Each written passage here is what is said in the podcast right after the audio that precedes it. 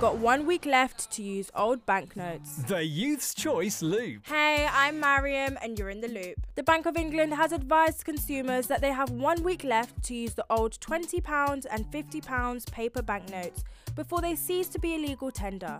The Loop. Chris Cabba's family will be taking a break after viewing the body cam footage of his death. Earlier this month, the unarmed 24 year old was shot dead by an armed Metropolitan Police officer in South London. Chris's cousin, Jefferson Bosella, stated that the family just wants justice, but for now, they are going to take a break and step back. The Loop.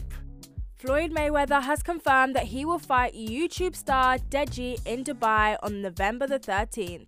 The Loop. Bring an umbrella, expect rain. The Youth's Choice Loop. That's it for the loop today. Don't forget to follow us on socials at Youth's Choice GA.